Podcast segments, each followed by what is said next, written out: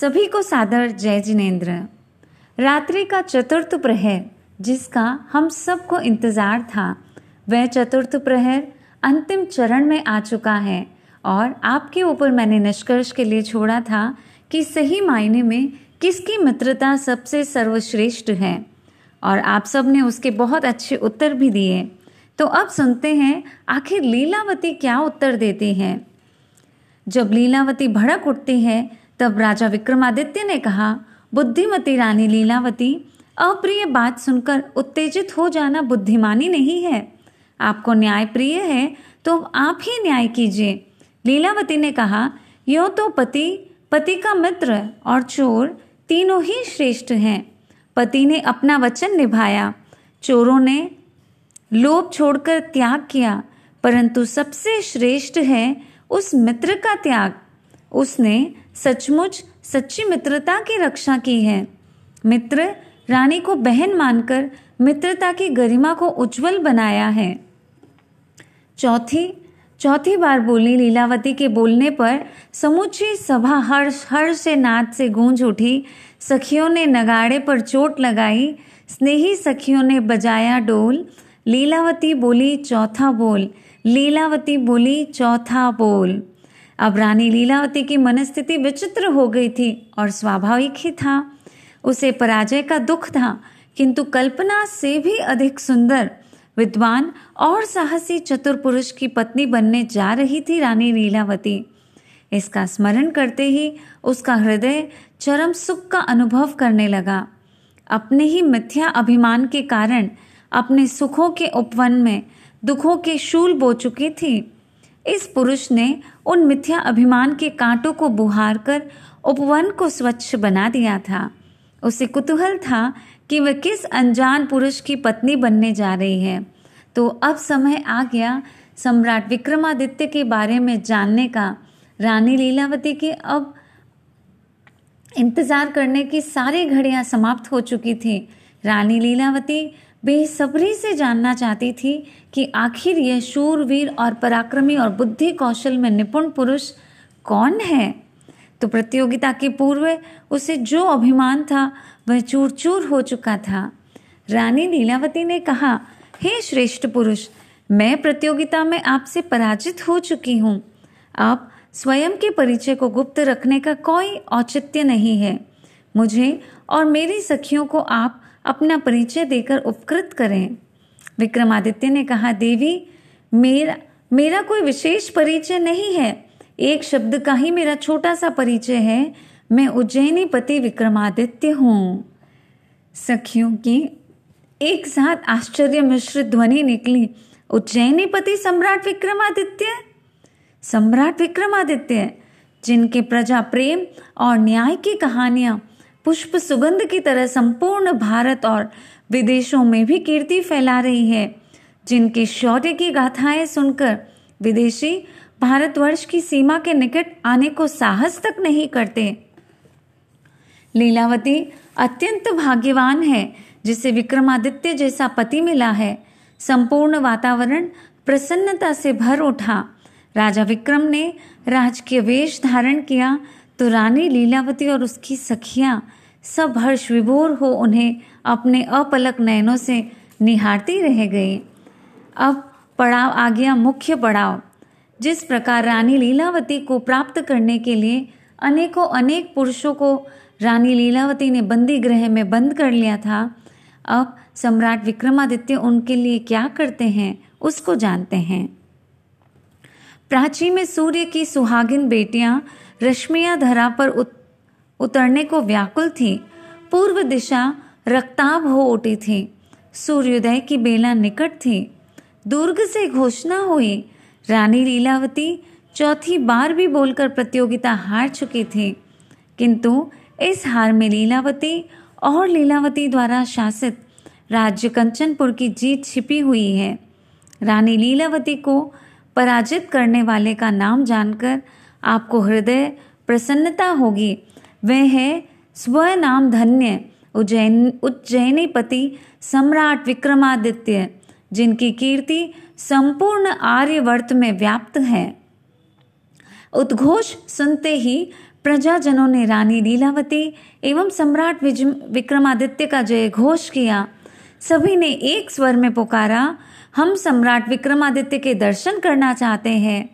कुछ ही क्षणों पश्चात दुर्ग से घोषणा हुई कि रानी लीलावती का आदेश है कि सम्राट विक्रमादित्य शीघ्र ही किसी उचित समय पर प्रजा को दर्शन देंगे, प्रजाजन लौट जाएं। सम्राट विक्रमादित्य और रानी लीलावती अपने अपने कक्ष में जाने वाले थे। इसके पूर्व ही अनेक योद्धाओं ने सज्जित सैनिक वेश में प्रवेश किया। जो वो व्यापारी बनकर पूरे उज्जैन में घूम पूरे राज्य में घूम रहे थे, वो और कोई नहीं, वह सम्राट विक्रमादित्य के सैनिक थे, उनके अंग रक्षक थे। रानी लीलावती भयभीत हो उठी और उन्होंने भयभीत स्वर में कहा, प्रहरियों प्रहरियों ने तुम्हें महल में प्रवेश कैसे करने दिया? कौन हो तुम? क्या चाहते हो? सम्राट विक्रमादित्य ने कहा, देवी, भयभीत होने की कोई आवश्यकता नहीं। ये मेरे अंगरक्षक और गुप्तचर और सैनिक हैं।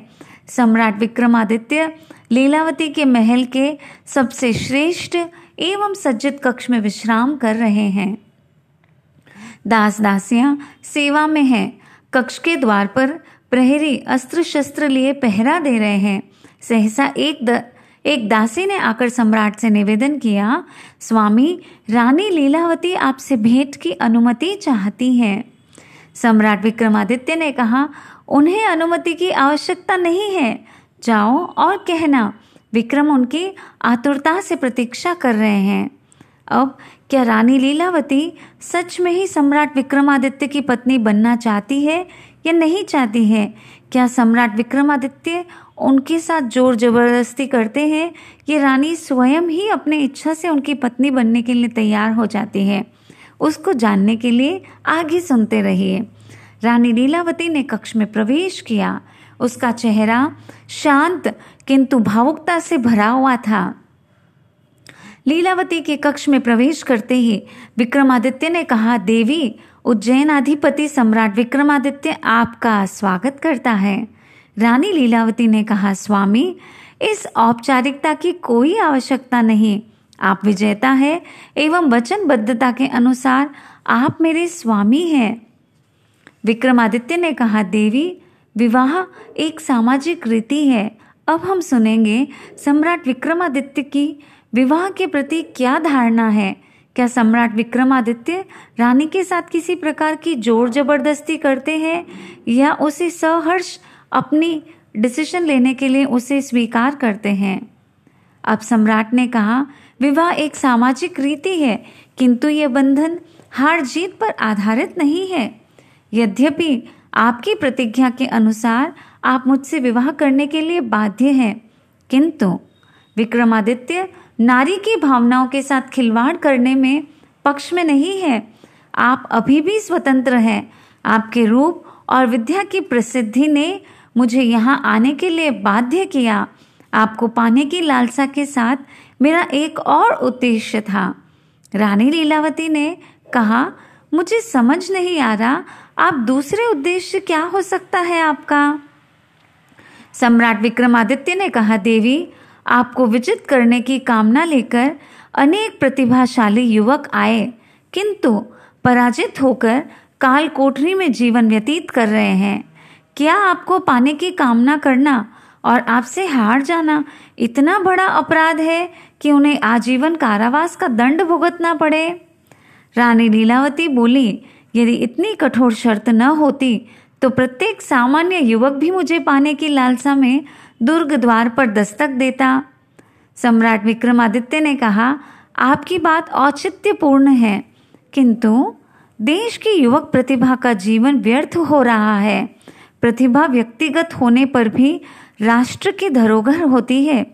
उसकी सुरक्षा और संवर्धन राज्य का कर्तव्य होता है।